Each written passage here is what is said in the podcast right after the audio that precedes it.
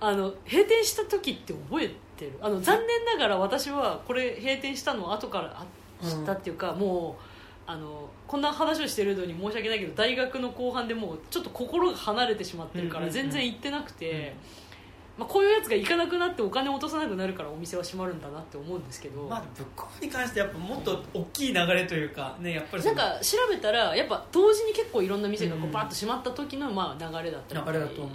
だけどね、覚えてますか？いや覚えてない。俺もなんかだからそのやっぱ大学行くってなってくると、うん。やっぱりその生活圏がさ、うん。家と駅および駅からアクセスできる都心の方に遊ぶ場所とかも変わってくるから、ね。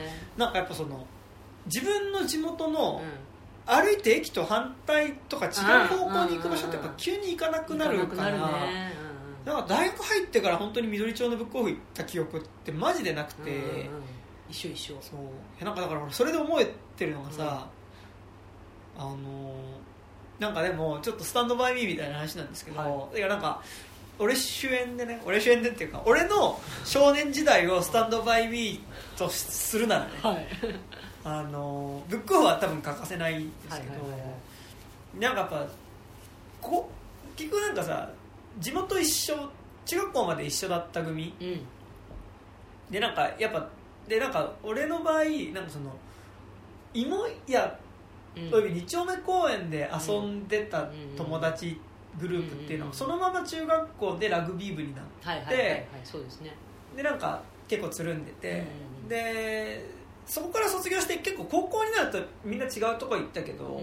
なんかラグビー部で一部仲良かったうんやつらとは結構つまあいまだにかん、まあ、未だにまあ、卒業してからも結構関係あって、でなんかその中でも結構なんかね、えー、と大学生最後の年ぐらいまでかはだから社会人になるまではなんかやっぱ全然とはいえやっぱ大学になると合わないんだけど、うんうんうん。あの毎年8月31日の夜と、あと大晦日うんうんうん。はなんかみんなで集まるみたいなのがあっていいですね。大体それ相島君はい。がなんか声かけて集まるんだけど、それもだんだんしなくなってでなんか最後ぐらいの時に、えっと、エスキ君？はい。でエスキ君と俺は結構やっぱブックオフ熱量がその後も高かったんだけど、で相島君だんだんそうでもなくなってたんだけど、はいはいでエスキ君と俺ブックオフ熱量高くてやっぱうん。毎年年明けた後に、うんそのみんなで集まって31日の夜に集まってバーってやった後の次の日に、エスキ君と俺だけで会って、あのーブックオフ巡る年年始のセールやってるから、はいはいはい。1日からやってんの？1日から多分1日が2日だったからだからそのうん。1日にうん。大体なんか年またぎで海見に行ったりとか高尾山登ったり北初日の出見るみたいなのを結構やってたんだけいいどですねただエスキ君相島君あと H 坂君とか、はいはいはいはいはい。あと貝塚君とかはいはいはいはいはい。あの辺とやってた、まあ、あと M 寺君とかいたんだけはいはいはいどやっててでもなんかその次の日ブックオフ行くのは俺とエスキ君だけでうん。なんか結構そこはなんか毎年ルーティンみたいなやつなんだけどどどこ店に行くの？だそれがだからグリーン緑町店から始まっでて吉祥寺店とか行ったりして。あじゃあツールドチャリンコでそうツツールド自転車でもずっとブックオフ巡って、で前かごにどんどん買った漫画入れていくみたいなのでやってたんだけどでもなんかそう。でなんかエスキ君はなんか結構エスキ君がブックオフすごい好きだったっていうよりは、一緒に自転車に乗って喋るっていう習慣があってなんかそれのでも一応目的地としてブックオフがあったって感じなんだけど、うん。うん。うん。だからなんかでも最後そのブックオフの多分最後行ったのがそのエスキ君と年始のセールだって言って、ブックオフ巡ってた時に緑町店行って買っててでなんかエスキ君もさ大学卒業したら東京じゃなくなっちゃったじゃないねですか、うんうんうんなんかだから結構ねあれもなんかこうすごいこうさ最後最後の。最後感だった気がね、はいはいはい。そう。ブックオフも最後だしそうエスキ君自分たちも最後だし。最後だったなみたいな感じが。ねしましたね。もう自分の最後の緑町ブックオフ覚えてないもん。なんかあのフィギュアとかがカードかな、うん。カードの比率が上がってなんか上がってきましたね。うん。レイアウトが変わってあーカードなんだって思った記憶はあるんだけど、もう気づいたらサンドラッグだったもんな。うん。こうやって人はね失われた場所を忘れていくんですね。そうですね。全部あれですねあのサンドラッグになってからサンドラッグでムムラ君のお母さん働いてましたあそうなんだ。でもサンドラッグになってからの方なってからやっぱもんなんだろう。あのなくしたものにだけ愛しくなる私の癖ユキですね。あの あのサンドラッグになってからサンドラッグ行ってうわここあのコーナーだったなみたいなさやっぱ角とかのさこ見えますからね。う見えますよね、まブックオフの幻がね。幻がね。だからそれこそさっき言ってたあの窓際ガラス際の R18 コーナーだったじゃんここみたいなところに今ビスケットが置いてあるみたいなさ考えてしまいますよね。うんうんうん。そうなんですよね。そう。なななんかねそうあの。あ緑町ってでもなんかね成人コーナーあたりがちょうどなんか光がなんか外蛍光灯が当たんないやつでちょっと薄暗かったんあで、ね、そうね。外外の光は入るけど中の光はちょっと斜めってる。なんかそれもなんかちょっといるさが。いるさがね ありましたね。確かに。棚高かったからね、うん。あのあれのそのエロい漫画の漫画っていうかその DVD とかの横にあのテレビとか、あのミュージシャンが出したエッセイとかあはいはいはい。のコーナーがあってあそこにこんな丸々はバツバツがいっぱい並んでたのすごい覚えてる。あ鉄拳の？鉄拳の。あはいはいはいあそこで見た表紙表紙サブリミナルですねああれあれもいつも暗かった。あはいはいはいはいそうですね。あだから結構なんかちょっと前なんか読んでた漫画の話はい。とかなんかあります、なんかブックオフに書いてなんか。バガボンドはすごい立ち読みで読んで腰痛くなったのを覚えてますね、はいはいはい。あとエヴァもね立ち読みで読んだんですよ。そんなにすごい私エヴァ熱量が高くなかったんだけど、新劇場版を見あの DVD で見て、うん。で漫画も読んでなんかどうしようもない気持ちになって帰ってくるみたいな。エヴァの後は何も読めませんみたいな、えはいはいはい。感じだったかな。あと何読んだっけな。なんかあったかでも俺エヴァで言うと俺多分あそこの緑町のブックオフな、で、うん。あのエヴァンゲリオンの DVD ボックス。だからテレビシリーズから旧劇場版がセットになってるやつを確か1万ぐらいで買ったの。えー、あすごいたそう。いい買い物をしていらっしゃいますね。そうそうそう。なんかなんか特に区切りはないんだけど、うん。大きいなんか、骨壺ぐらいの大きさのなんか箱に、はい。箱インザ箱みたいな感じで、はい。さらに箱が入ってて、でそれがなんかだから、えっと、0号機初号機2号機のカラーリングがされた箱が入っててで、まあ、それぞれにその DVD が入ってるって形になってて、なんか割と凝ったデザインの。それはもしかしてあれあのレジの前にあったさショーケースにもしかしてあそうそうそうそうそこにあって。あのショーケースいいよね。そう。うでなんか当時「エヴァンゲリオンやば」と思って、ん。なんとか自力で DVD を安く買おうと思って、はいはいはい。でディスクユニオンで一番最初の DVD テレビシリーズの DVD の1巻多分うんうんうん。4話ぐらいまで入ってる DVD が1個うんうん100円で売っててうんこの感じで全部揃えたのかと思ったんだけどさすがにそれはできなくて なんか途方に暮れてる時にもう1万で全部あったからそれで買いましたね。いいですね。そう「エヴァンゲリオンは」私今思い出しました「スラムダンクのはいはい「10days after」あはいはいはいはい。あの井上先生が廃校の学校に黒板で漫画を描いてっていうののドキュメンタリーの DVD は確かね緑ちょ買わせたけどブックオフで買ってあれもすごい見っけた時にうわーあったーってなって、すごいテンションが上がってでこの間ねあの絶賛公開中ですけど「ザ・スファースラムダンク。ザ・ファーストスラムダンクが私はすごい良くてもうちょっと良すぎて今2回目が見に行けてないんですけど、はいはいあれを受けて久しぶりにすっごい本当もう十何年ぶりぐらいに、うん。そのあブックオフで買ったなっていう思い出のあるあの「10days after」をはいはいはい。見て、ちょっとこの間語彙を失うぐらい感動したんですけどはいはいはい。なんかああいうなんかこうちょっと特別な DVD がうんあった時の感動たるやっていうね、はいあ。れもねショーケースだったあれ何のコーナーにあったんだろう。漫画じゃないしアニメアニメのコーナーかな。なんかもうちょっとどこに分類してあったかもよく覚えてないんだけどあれってなんか段ボールみたいなね紙ジャケに入ってるの。えあのただのプラケースじゃなくてプラケースオン紙ジャケなんだけど紙がちょっと厚いの。段ボールみたいなそれがいいんですよまたー、えなんかああいうところからそういうなんかこうジャジャケット萌えみたいなところ、ー、はいはいはい。なんか育てられたなっていう感はねありますね。なるほどね、かなあとなんかあるか甲府で読んだ漫画、まあ、ハチクロとか俺ブックオフだったな。あそうなんだ。うん。あ違うはうんでもハチクロは途中までブックオフで読んでて、うん。最後なんか大学の時にちょっといいなって思ってた女の子に全巻貸してもらったような気がする。いいですね。はハチクロっぽいエピソードですね。ハチクロでハチクロっぽいことする。いいですね。感じでしたけどね。いいですね。私は友達の妹にずっと借りてましたね。ああハチクロ、うん。ゆゆうだくんの弟に借りてましたね。あゆうだくん？ゆうだティーローくんの妹に借りてましたね。ああええハチクロはそうっすね。うんそんな感じかな。うん。ちびまる子ちゃんとかもね確かにブックオフで全巻買ったんですよね。おおなんか一冊100円で頑張って。探してそう。ん。でしたね。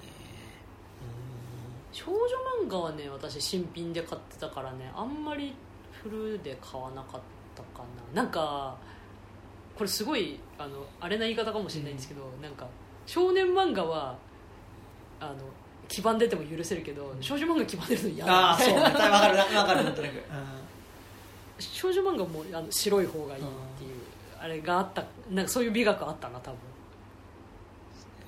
あでもあとあれだな俺なんか中学校ぐらいの時ヤンキーじゃないけど、俺自分自身はヤンキーにはなれないなと思ってたけど、うんヤンキー憧れみたいなのすごいあっておだからクローズワーストは完全にブックオフで買って読んでう。んでなんか確かラグビーやってたじゃないですか、はいはいはい。でラグビーの試合でう怪我してでい駅前に吉方って病院が。ありましたねはい。だ大体怪我すると吉方なんだけど、はい。ラグビー怪我するとここら辺でね、はい。ここら辺でラグビー怪我すると吉方なんだけど吉方の待合室にワーストが置いてあって、ワーストと、うんあと伝説のヘッドショー。って今やいろいろのヤンキーワークがあって、えでワーストをだからそこで待合室で読んーでうわおもろと思って。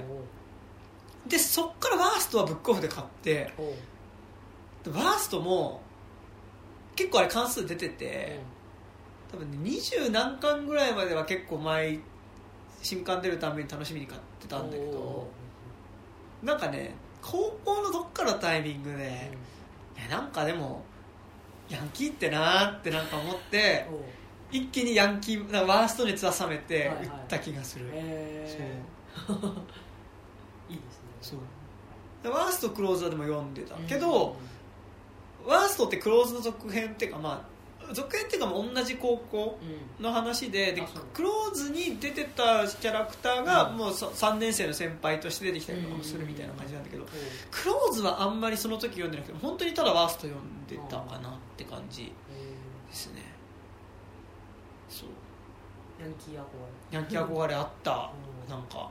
うん。その後ヤンキー熱はもう一回来なかっヤンキー熱は来なかったけどでもなんか実録系の薬剤映画とか好きなの結構その流れだったりするたかもしれないなんか。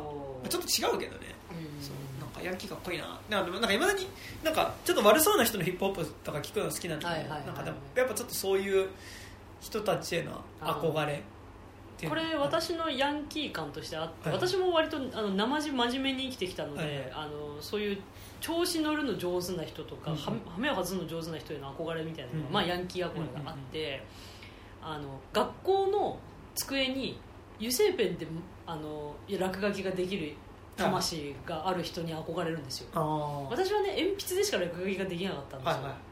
あの彫刻刀とかマッキーとかあでもうあの後あの後戻りできない落書きができる魂を持ってるやつがヤンキーだと思ってて、あはいはいはい。なんかそうそうそれが私のヤンキー感なんですけど、はいはいはい だからなんかそうあのそうあこ憧れ続けてみたいなね。だからヤンキーもなんかその文化系のヤンキーと体育会系のヤンキーってさなんかやっぱある、うんうんうん。なんかほら結局なんか映画とかさ、音楽とかもさ、うんうん割と言って不不良なんかまあタブルタは割と不不良系のカルチャーだったりするじゃん,、うんうんうんなんか映画館ってもともともっと不健全な場所だったからそうね。さ、なんか授業サボって映画に行くって結構多分、今よりなんかそんなうんうんうん。不道徳なこうんう感じだったし不道徳っていうかなんか良くないことしてるって感じだと思うし、なんかだからある意味なんかちょっと芸芸術みたいなことと良くないことするみたいなのもさ、うん。なんかやっぱ一致してる感じってさ、ちょっと違うけどなんかその映画の青い春とかサントラも含めてちょっと文化系のヤンキーの感じっていうでかさそうね。そうですね、なんかあのブランキー。ミシェルミシェルミシェル・ブランキーだよね。なんかサントラが、でなんかあのなんだろうちょっともうちょっとも服装のモッズっぽい感じっていうかさ、うんうんうんうん確かに。まあ、革ジャンスーツ着る感じ、はいはいはいなんかで体育会系のヤンキーとかってなってくるとなん。かジャジャージっていうかさ、はいはいはいはいはい。なんかあの感じスウェットみたいな。ななってる感じあるんだけど、なんかねあのそうなんかちょっとその文化系ヤンキーの憧れみたいなのもあったりまして。なんかねそあのワーストはあとねあのね武装戦線っていうねうん。暴走族チームが出てくるんだ武装戦線は結構そういう感じなんですよ。なんかみみんな革ジャンに。あで乗ってるバイクもなんか結構あのちょっとこうそそういう感じのバイク乗っててそう後ろに TF5A って書いてあるなんか革ジャンを着てるんだけどなんかとかもおおかっこいいなみたいなあそっち憧れだったんだ。そっち憧れましたね。うん。ヤンキー。まあヤンキーはいいなヤンキーになりたいなっていう気持ちはいやなりたいなっていうかなんかそのヤンキーかっこいいなと思うなんか。うん。あのなんだろう。悪いことはしたくないけどヤンキーはかっこいいですよ。だからね早い段階でやっぱねやんなんかなんだろうやっぱこうさ僕ら通ってた中学校ってさ多分今わかんないけどさ当時の武蔵野市うんという世界においてはさ多分比較的やんちゃしてない学校だったじゃん。その時は落ち着いてる世代だったじゃん。あの飴の袋が1個出てきたら学年集会の世界で。なんかあの覚醒剤見つかったみたいな感じだった あの飴飴の袋見つかった時なん。かあの、こんなもんが出てきましたけど覚醒剤使った痕跡が見つかったぐらいの勢いでさ飴が見つかるっていうことはこっから高速の乱れが始まるみたいなさ、可愛い学校でしたよね。えーなんかだからでもさその例えばその市民陸上競技大会とかさ、あったりするとさなんか俺中学校の中では年が出た中学校のちっちゃい中で長距離走が早かったからさ、はいはいはいなんかその市民陸上競技大会とかさ、はいはい。出たんはいはいはい。したんだけどさで出るとさその他の学校の人とかとも会うじゃん、合うね。でなんかそうするとやっぱ結構そのやんちゃしてる人たちみたいなのがさ、はいはいはい。やっぱりそこの場所にいたりとかするわけ、うんうん。うんうんですとかするとなんかやっぱああちょっともうヤンキーっぽいみたいな。でもやんちゃしてるみたいな。なんかその「あめうっせー!」みたいはいはいはいななんか結構ヤンキーっぽいことがさやっぱあの腰パンで生きってる他校の男みたいな。で客席で吠えてたりとかもするからさはいはいはい「ああ怖え!」みたいなさ。でなんかでもちょっと運動できてたりする子とかもいたりするから、なんか長距離走とかでそそういう子と一緒になってうん。走って、なんかちょっといい感じで走ったとかになんかおめえすげえなみたいな。お めえすげえなじゃないけどうんなんかその結構いい感じで走ったりするとなんか、うんお疲れみたいな。お疲れってな。るじゃんなんか、へー。お前なんかヤンキー認められたじゃん俺みたあそれいないいですね。っていう。へでもなんかいい。当時のうん。まあ本当にやんちゃしてる子とかはいたと思うけど、うん。とはいえでも他の地域と比べても多分そんなにいやー可愛いもんですよ。なんなんかだからその後なんかでもまあとはいえ当時のね、うん。その中学校界隈うでも武蔵野市んうん。界隈とかでも、まあ、なんか誰々が先輩に呼び出されて、はいはいなんか何人かさうあの他校に名を轟かせてるやんちゃしてる子っていたじゃん、ねいたね。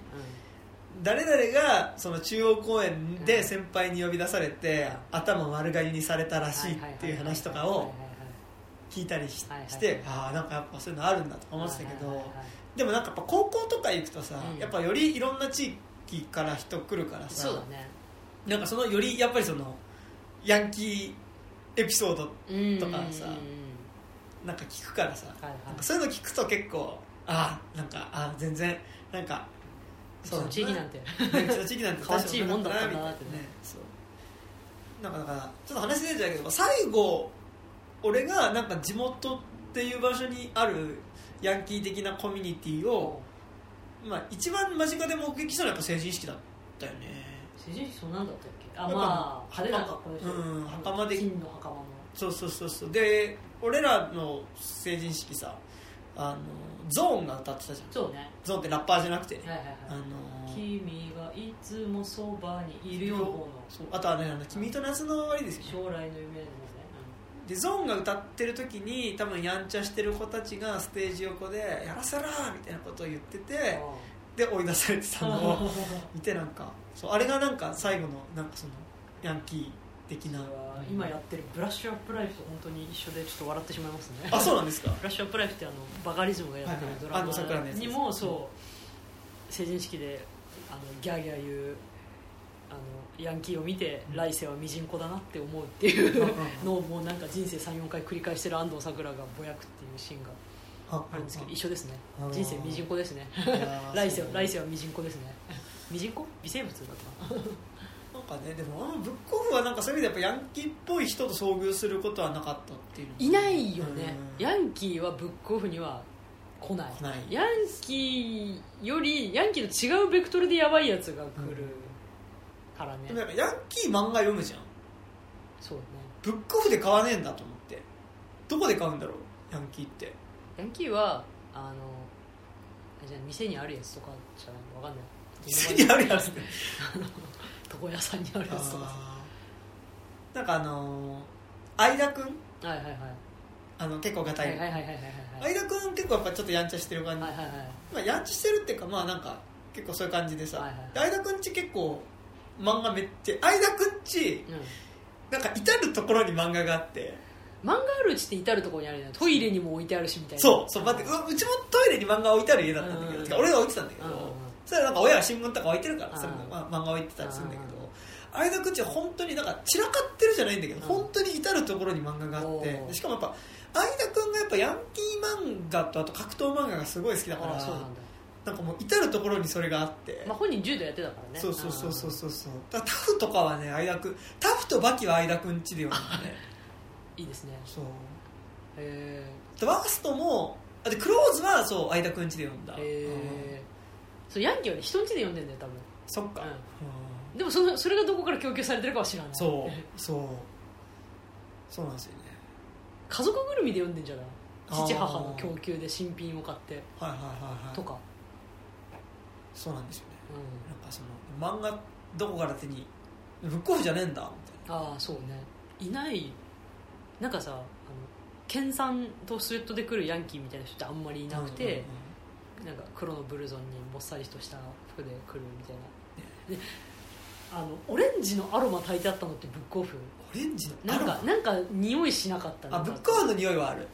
あのうん。なんか炊いてる匂いあれツタヤかな？ツタヤはオレンジのアロマ炊いてた。あ炊いてたんだ。うん。ブックオフもなんか炊いてた。なんかでもね消臭剤っていうかなんかの匂いはそうそう消臭剤なのかそうなんかブックオフはなんかでもそのいい匂いっていうよりはなんかその匂いを消すための匂いがうんそう。なんかそれがまたねなんかいいるさっていうかねあそこのよどんだ空気をねあとやっぱなんか俺の持論だけどブックオフはやっぱ窓ない。で緑町っても窓なかったから換気がされてない感じ。入り口だけだもんね。やっぱね空気よどんでるんすよ。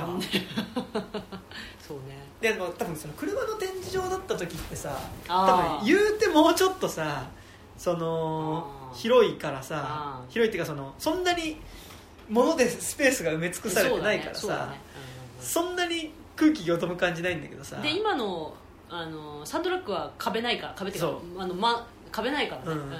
からなんか通気性がいいからね。通気性いいじゃん、まあぶ緑町店本当ほぼ入り口だけだったしさ全盛期本当にみんな立ち読みめっちゃしに来てたからなんか多分ねなんだろう昼間のうん平日昼間の中央線ぐらいは人がいたいなんか密度的にね。そうそうそう。確かに。からいやなんかやっぱね酸素が薄かったと思う。でもそれはある。あの、うん。さっきの立ち読みして腰痛くなると同時に、なんか頭痛くなってくるとやめてた。立ち読み、ねあもうちょっと無理みたいな。ちょっとトリップしてたから。トリップしてたね。やっぱインナートリップの霊友会って感じなんだ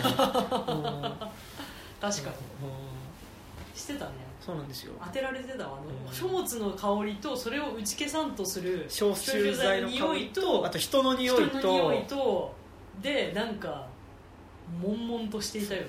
そうなんですよ。確かに。いやなんかだからやっぱコロナ禍ブックオフとかにねやっぱ行きたくなかったんですからね。あそう。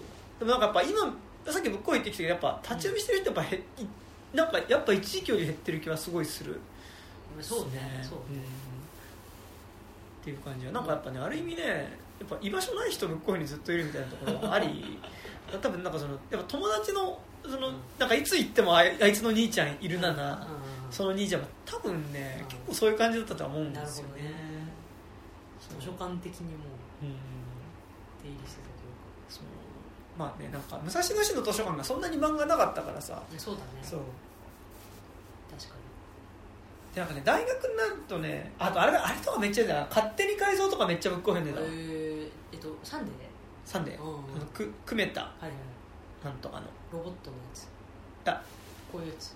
あれじゃなくて？なんか自分が改造されちゃったって思っ私が今思ってるのはクロマティ高校だ。あそうそうクロマティ効果ですね。あの茶筒でしょ？それ。茶筒だよね。そう。あの勝手に改造はなんかでもまあそのこ言葉数が多いうん。なんかギャグ漫画みたいな。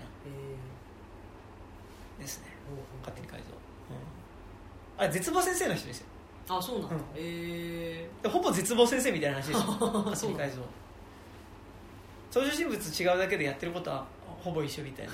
足立みつるみたいな。感じだから、えそう。勝手に改造ブックオフで読んでたな。私勝手に改造も買ってたな確か当時。うですね。買ってて売るまでってどんぐらいのスパン？でもまによると思うけど。1年半年じゃない？なんかだから当時ブックオフで買った漫画でいまだに持ってるのって、だからその高校ぐらいから集め始めたサブカル大判コミックとかは売ってないけどなんか本当に少年漫画で買ってたのっていまだに持ってるのって多分そのシャーマンキングの恐れ山ルボワール編と、はいはいはい。いや下手したらそれぐらいかも。な結構本当になんかなんか一時期すごいめっちゃものと思って全巻集めたけど、はいはい。なんかある時期になんかやっぱ急に熱が冷めて売るみたいなことを結構繰り返して壊して直して分かってるのにそれが私の性格だからっていう感じだったので、はいはいはい。うん。なるほどねでまあ、あやふやなままでね、ねまあ、それでもいい恋をしてきたと思っているので、うん。今日はユキをいっぱい引用する回ですね。えなんかなんか俺全然関係ないけどさ、なんか結構俺なんかあ失敗したなっていう時に、はい。なんか結構なんか脳内に「うん壊して直して分かってるのに。怒られない？大丈夫？それが私の」ってめっちゃなんかね流れる。あその失敗したミュージックとして。あ失敗したはいやっちまったミュージックなもどかしい気持ちであやふやなままで。これだったら俺のビーのとかさめっちゃ気持ちいい。それがめっちゃ気持ちいいそうですね。そう。ですね。結構尺が長いんですね。結構なんかねあのやっちまったミュージックやっちまったミュージックであの壊して直してめっちゃ出てくる。そばかすが。そのかすがね出てきますね。なるほどね。ルルロルロケンとかもだからブックオフだった。なんかそのさああそうなんだリアルタイムでアニメでは多分見てなかったから、ね。ね。ね。完全版がもう売ってるぐらいじゃん。そうそうそうそう。ん。まあ、ルロケンもブックオフで読んだかな。うん。そう。うちいまだに CD はね結構残ってるのが多くてアジカンの紙ジャケとかもそうだなあ味感紙ジャケだったんだ。あそう結構ね割とねアジカンは紙ジャケが多くてアジカンも頑張って紙ジャケを探して買ってましたうんですね。あの崩壊アンプリファーじゃないえっと秘秘密なぎ密なぎ 5M、5M あれがそう紙ジャケなのをブックオフで知ってお紙ジャケがあるってなって。へよかったですね。えいやね味感の思い出はうん。高校の体育祭で、なんかの競技が終わった後に、うん。えーっと君という花が流れおてう。で君という花の MV でさ、うんうんうん。ピエロがこうやってあ踊る。踊るじゃん。はいはい。なんか当時えーっと仲良かった、うん。あのワイサワ君っていう男の子と、あのピエロの真似をしながらなんかちょっと校庭をぐるぐる歩いチたのャラチャチャチチャ。ャラチラチャ。ャあでもそそれいいね。愉快ですねアジカンのピエロ。面白かったですね。なるほどね。そういう思い出がありますけど、あるかななんか当時ああーじゃ画集は結構あるかな、バカボンバガボンドの「墨とウォーター」っていうモノクロとカラーの画集は確かどっちもブックオフで買ったし「スラムダンクの画集もブックオフで買ったしあと今思いうちの本棚を思い出してるけど。ハガレンは売らずに最初まあ、未だに持っておる。お漫画はね結構回転させちゃうけど。あでも最近で言うと「ゴールデンカムイは」はいはい。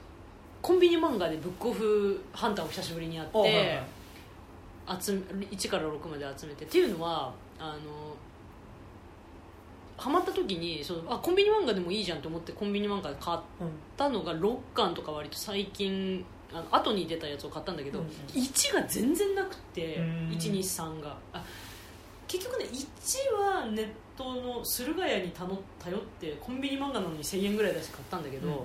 それ以外も結構高くてネットで見ると、がどっこいぶ近所の私今神奈川に住んでるんですけど、うん。神奈川のロードサイド相模原鶴間上鶴間店で、あの見てたらちょうどそのコンビニ漫画のコーナーに400円とかぐらいであって、うん。おやっぱネット相場だけではあらんなと思ってやはりちょっとアナログルートも捨てきれんなと思って、はい。はい割とそれは近年ブックオフハンター魂にちょっともう一回火がついた瞬間でしたね。なかなかねブックオフで売ってるコンビニサイズのあの分分厚い漫画っていうものの存在がうん。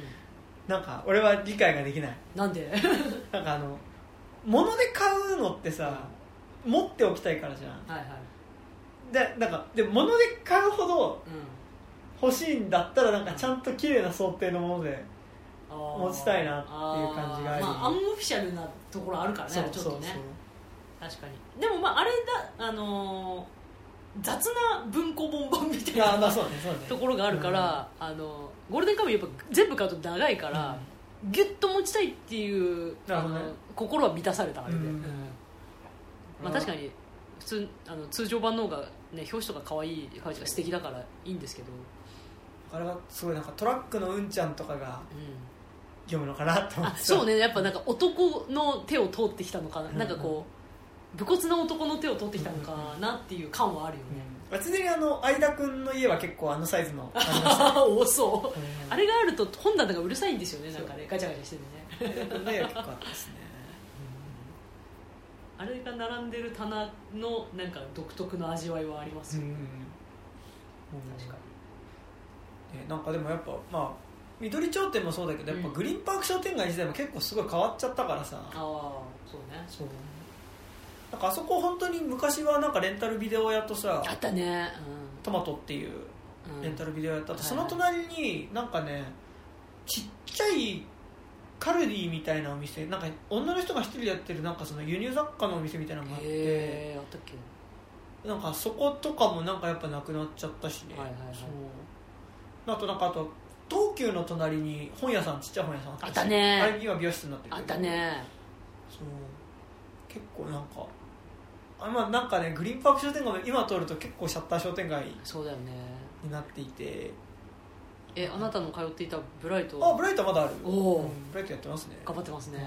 少子化の風を受けても。そう。まあでもなんかやっぱあそこのなんかだ団地周りだったりの人とかが。あちゃんと地域に根ざして、うあそこにしかないのブライトって？んうんうんそうそう。ああそこ人た系の反反発というか。そうそうああ頑張ってほしいですね。塾だからね。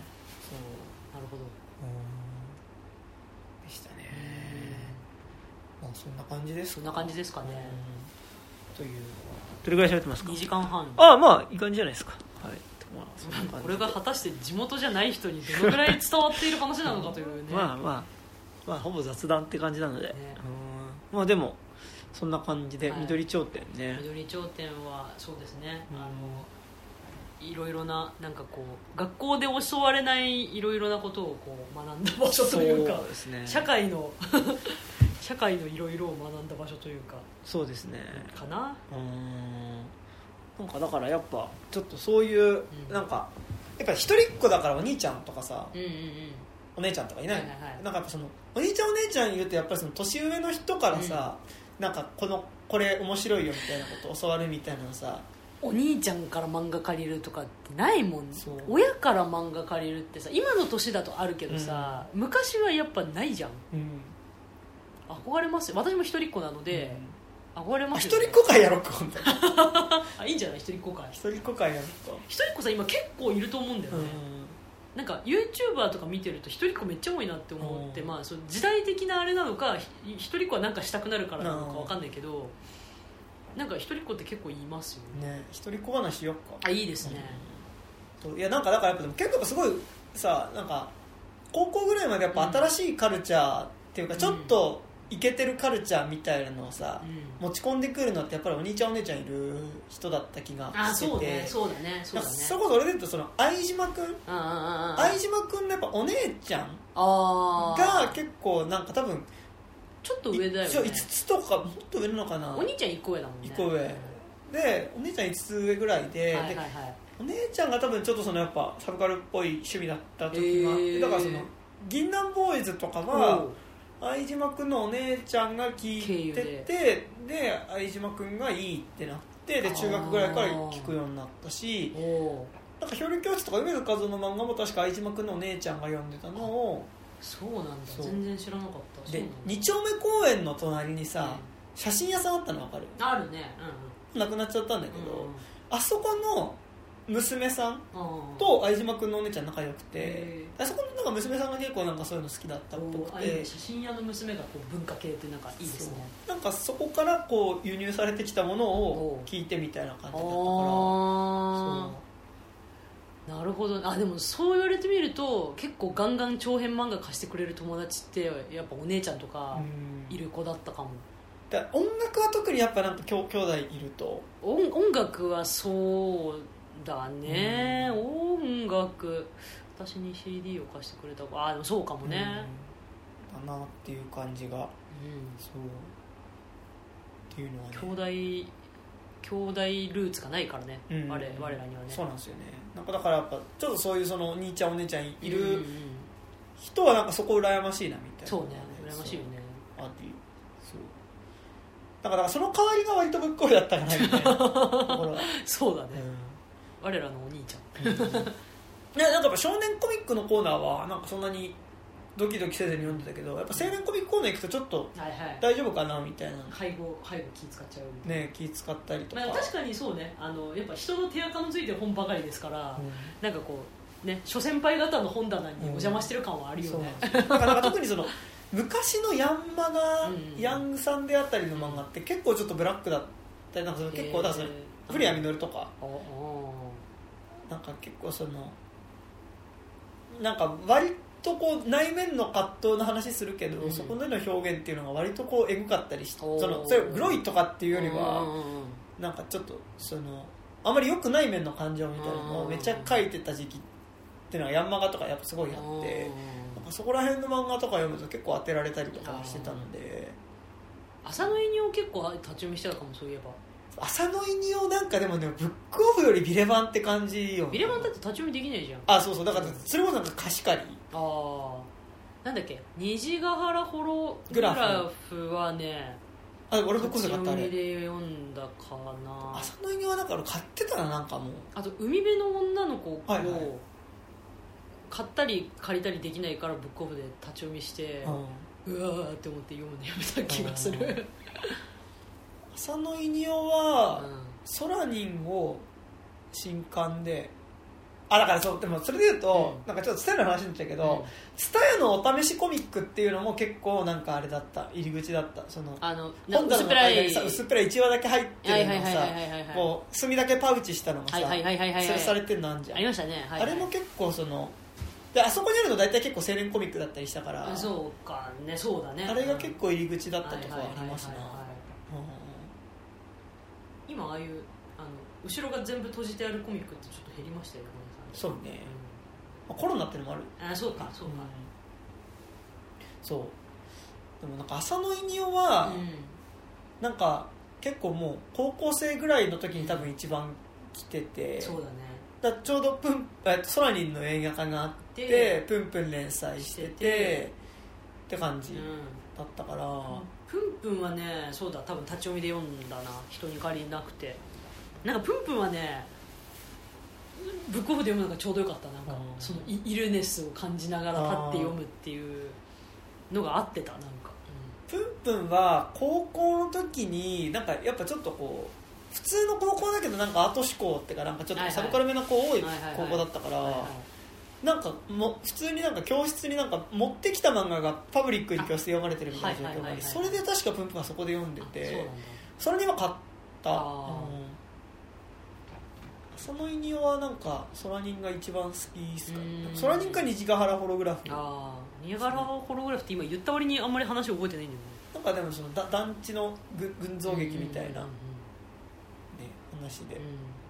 そのプンプンはなんか途中で、うん、もういいやみたいなちょっと気が 確かする。うんしんどいからな。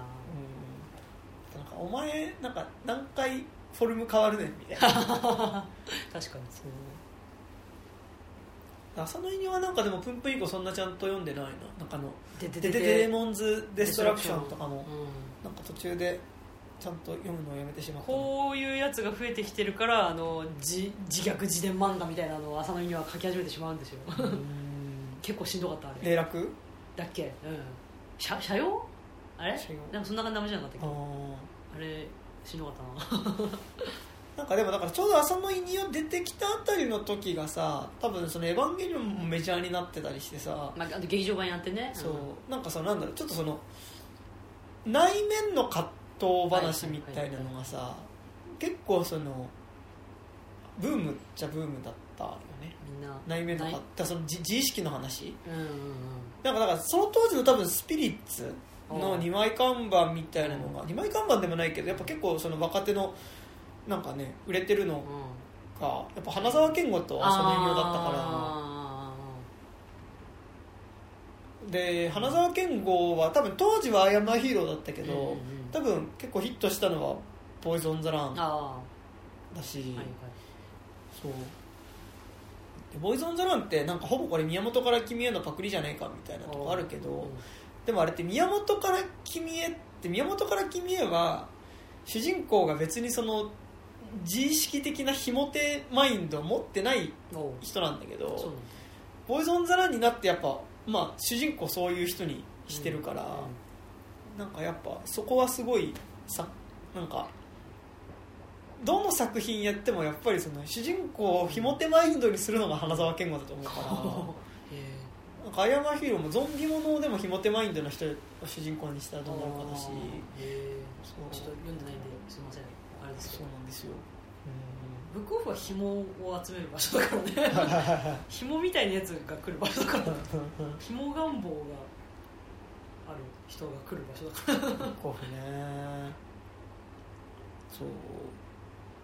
いやなんかやっぱあそこはなんかねあんまり居場所なさそうな人がいてもいいいい感じの場所だったのが緑ちょっと良かったですね。あのブックオフって別に「ありがとうございました」とか言われないからね。うんうん「いらっしゃいませ」は結構言われるけど、言われるでも俺なんか俺あの「いらっしゃいませ」さやっぱ小5の夏とか行き過ぎててさ なんかおめえ立ち読みしてんじゃねえよって聞こえてた。俺はブックオフの「いらっしゃいませ」ってさ一人が言ったらかなとにかくみんな言うみたいな、あれあれブックオフだよね、うんうんうん。か棚の向こうから聞こえたら。だ誰かの「いらっしゃいませ」に反応してみんなが言ういらっしゃいませ」っていう。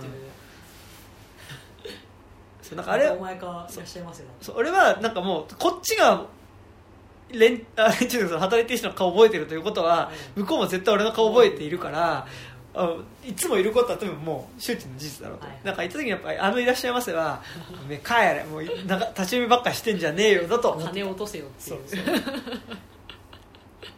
だと思ってなるほどね。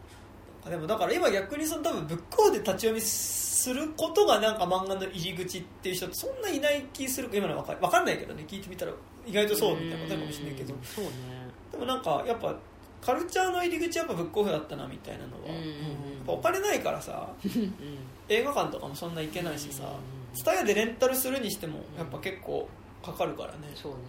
うそれを担ったのが漫画村だったのかな。んいやーって思うとねでもなんかさ漫画村ってさってじゃあブックオフの立ち読みはどうなんだっていうところがあるし、そうねそうね。しかもブックオフで本買っても別に作者に金は落ちないからそうなんだよ。ねねそうなんだよ。なんか最近それを意識するようになって本当にお金を落としたいと思ったら公式をちゃんと買うっていううんふうになってきたかな。なんかそれってあんまブックオフ行かなくなったっつうのはある。うん。しななんかねブックオフでか行かなくなってブックオフで買うってことそんなしなくなったなみたいなのはね。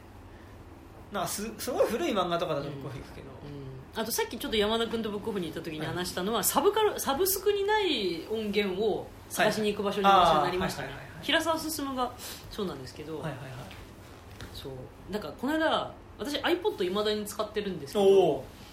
なんかアナログですねって言おうと思ったけど iPod がアナログっていうのはなんかもうそうなの。すごいで本当に話ですよねその反応されて iPod って久しぶりに聞いたって言われてえ？って思ったんだけど考えてみたらその自分がサブスクにない曲を聴きたいから iPod を使っているのであって、そっか。サブスクにある曲でよきゃサブスクだからスマホだけありゃいいのかっていうのを感じて、あなんかついにこう MDCD こう MP3 プレイヤー iPod ときてなんかこうついにもう形ないところから音楽を摂取するようになったんだなみたいなのをねなんか感じましたね。あー。いやそうですな、そうなんかだから俺ももうなんか本当サブスクで音楽が聴くようになったし、なんかやっぱそのサブスクで出てくる新譜を聴くだけでなんかもうちょっとそのもう満満足っていうかさ。でサブスクやっぱ供給がすごいからさ、うん。お腹いっぱいになるよねそうなんだよかね。だたまに CD をちゃんと買って歌詞カードを眺めて箱を開けてっていう一連の動作をやるとなんかすごいこうなんだろうねこう儀式みたいな気持ちになるというか。さっきさうんジディマリの歌詞とかさ、うん。ベラベラ言ったけどさ、はいはいはい。やっぱサブスクで聴くようになってからの曲でそんなに歌詞そらんじられるほど聴き込んでる曲ってそんなないかもっていう気がするんだよね。歌詞の今うん歌詞もう長いっていうか文字数が多いじゃないですかうん。今。っていうのもあると思うしねあとやっぱりあの歌詞見れるじゃん画面で、あのこれ紙の本も一緒だと思ってるんだけどあのやっぱ画面で見たものって記憶に残るうん。定着しづらいっていうか歌詞カードのあの場所にあったなとかさ漫画もさね。あの辺のあのページだったなみたいなその場所記憶みたいなのが伴わないから頭に入ってこないみたいなのもありますよね。歌詞カードとかねそこにあったちょっとインタビューとかさちょっとした記事みたいなのが覚えてたりするから、ね、この写真可愛かったとかね。俺覚えてるのはジディマリのフレッシュ。うん。ベスト版のはいはいはいちょっとインタなんかこの曲出した時どういうあれだったかみたいなそれぞれ。あるね、うんうん。あれで拓哉かなんかが、はいはいはい。この時ユキのこと好きだったって書いあててったね。うわーってなってあったね。それうおーだよね。何の曲だっけ？忘れたけど。そう。あるよね。それはめっちゃ覚えてる。そう。そそう何の曲だか覚えてないけど。かなんかわらみたいな感あじでそうそうそうそうそうそうそうそうそうそうあれはすごいやだーってなるよね。キー。ャーキャーってなるよね。なったなった。それめっちゃ覚えてる。あ確かに。いやーいいっすね。なんかやっぱそういうねあのパッケージも含めてうん想定とかね、あの本の厚みとか歌詞カードとかねそういうのもが回転してる場所として頑張ってほしい。っそうですね。ていうんならお金を落としに行けよっていう話なんですよね。まあでもね。ブックオフ昔のブックオフじゃないからねまあ、うんうん。彼らも企業としてね。なんかやっぱそのブックオフ臭さみたいなものがさ俺が知ってたブックオフ臭さみたいなものがやっぱなんかさっき吉祥寺のブックオフ行ってきたけどさ、なんかやっぱちょっとそれも薄くなってきてる感じが。ねなんかやっぱ家電とかうん。フィギュアとかのコーナーがやっぱすごく多くなっててさ、うんなんかなんだろうアングラ感のないマンだらけ化してる感じがするよね。あなんかマンだらけは結構意図的にそのアングラ感っていうかーさあはなんか結構出してるけど、なんかやっぱそれを払拭したマンだらけ感っていうのはーまあ単純に棚が新しいとかねうん。ほ放送がつるんとしてるというか。そう。なんかあとなんかやっぱアマゾンが出てきたことによってある種その、これ旧作とかでもこれはどの程度価値があるかみたいなこととかさ、うん。このアーティストどれぐらいの価値が、まあそのまあ、ファンがいるかみたいなこととかっていうのがさうん。多分可視化されちゃったから、はいはいなんか良くも悪くもなんかちゃんと値段がついてるんだよね。あの一律になっちゃうよね、ていうのはあり。うんそうね。なぜこれがここにみたいなことがなんか本当に多分起こらなくなってる。な。でも意外とね今それが起きてるのはアニメのグッズコーナーだと思うんですよね私は。あの結構なんだろうその鬼滅とか呪術廻戦とか大きなコンテンツは結構ちゃんとコーナーが作られてるけど、そうじゃない漫画のなんかその他みたいなものって、はいはい。本当に今どちゃくちゃにアクキーアクスタなんだろうキーホルダー、うん。うんとなんかノベルティの色紙とかみたいなのが雑な PP 袋に入れてブワーって入ってて、はい。はいあそこも結構楽しいんですよあそこ。あの、まあ、ブックオフハンターというとちょっと違うのかもしれないけどなんかそのアニメアニメイトじゃない、えー、とそのな虎の穴とかみたいに細分化してくれてなくて、そのやっぱブックオフたる雑然とした感じで入ってて、えこのここれがこんなところにみたいなのがね巻き起こってるのは私はあそこだと思う今。ああ なるほどね、まだなんかこう整理されてないところというか根付け感みたいなのが。でなんかやっぱあそこまでそのフィギュアコーナーとかがん。こう前面に出てるのはやっぱ俺が知ってるブックオフではなか、まあまあないから。だって緑頂点って多分最後の最後までフィギュアコーナーとかはまだなかったフィギュアはなかったね、ん。そうだね。カードはあったけど、うんうんうんですね。そうだね。あでもまあカードフィギュアは立ち読みをし立ち読みっていうか、まあ、見るけど、うん。そうね。長時間滞在しないからね。そうねやっぱあのと長時間滞在している人間の容器が渦巻いてるから。そうそう。だからそれがなんか逆になんかななくなったよねなんかなんかそれいいのか、まあ、いいと思う。だって立ち読みってさ あのー何も生み出さないからね。あのお店にとっては何も生み出さないことだからさ。そうね。うん。それはそうなのかもしれない。まあでも引き続きブックオフは好きなので、そうですね。うん、ちょっとじゃあ、ね。ブックオフとなんかまたあと今度武蔵野市全体の亡くなった場所の話とかもなんかいつかしたいですね。なんかそうですね。チンチンカステラの話とかしたいんですよ、ね、幻の。幻の。チンチンカステラの話でもあのおっさん高学歴なんですよ。あそうなんだ。東北大出てるらしいよ。え何それ？まあこれはローカルな話になるんでちょっと切ってからでいいですけど。いやいやいやいや。でちょっとチンチンカステラはだって結構さそのなんだろうこの武蔵野のこっち側武蔵野市のこっち側エリアに多分結構割となんだろう。う武蔵野七大不思議みたいなさやるとしたら結構そのうちの一個占めリるもんスナーが置いてかれる。いやなんかだから 置いてかれるチンチカステラっていうのが、うん。だからその結構そういうひ偏僻なところに、うん。なんか屋台みたいな屋台っていうかなんかちょっとちっちゃい 説明するんかい。建物があってそこにたこ焼きカステラちんたこ焼き今川焼きちんちんカステラって看板が出てて、はい。でまあそんなに毎日は営業してないけど、まあ、たまに営業しててでたこ焼きと今川焼き言ってんのは見たことがあるんだけどちんちんカステラっていうのが何なのかっていうのが本当に分かんないんだよね。でちんちんカステラ売ってるの見たことはないの。でちんちんカステラっていうのがひらがなでちんちんって書いてあって、でカステラってカタカナで書いてあって。嘘だよ。カステラもひらがなひらがなで全全部ひらがなでちんちんカステラか。であの屋台の大きさが本当にあのお祭りで出てる出てる屋台ぐらいの人一人入れるぐらいの。てか本当に建て小屋、あのあなたのもうテリトリーの話ですよねちんちんカステラってね。うん、よしもう我が家から見えたもんだって。ねでなんかさそのやっぱ結構やっぱ最大のうんちんちんカステラの謎うん。は、そのちんちんカステラっていうのがどういうものかっていうのをさえ坂本は見たことある？はい。ないでしょ？はい。だあれがさなんかそのさ例えば電子レンジでチンするとかなんかちょっとこう熱が出てるあ熱々だよみたいな意味でののチンチンなのかか、やっぱりその男性器っていう意味でのうん。うんチンチンカステラなのか、なんかあれよりもう一個仮説があって俺の中で。は鈴カステラってあるじゃん。ああはいはいはいはいはい。であれを鈴カステラうん。チリンチリンカステラあー。生ってチンチンカステラなるほどね。はいはい。のうん。可能性もあるなと思ってて。でだだってさその男性器でもなんかそのさやっぱあれを見るとやっぱ男性器的な何かなのかなと。おっさんがやってるからね。そう。これをブックオフ会の最後にする話なの。でなんかあれはなんかスーパーローカルじゃん、でだからでもこの武蔵野市においてやっぱ最大の謎じゃない？あれって、まあ、関前においてね、うん。ちょっといつ潰れたか覚えてないけど。そうでもあれもなんかいつの間にか潰れてたじゃん。いつの間にかなくなりまでしかもなんか結構場所不思議なんだよね。なんかそのさ遊歩道のだ遊歩道とかずっとな長く続いてるなんかその自然緑緑道みたいな、うんちょっと公園兼道みたいなのが、まあちょっと1キロぐらい続いててでそれの途中にあるんだよね。途中。っていうかまあ出口の部分、出口でもあれってあのまま中央公園まで続いてるでしょ、うん。あの緑道って、うん。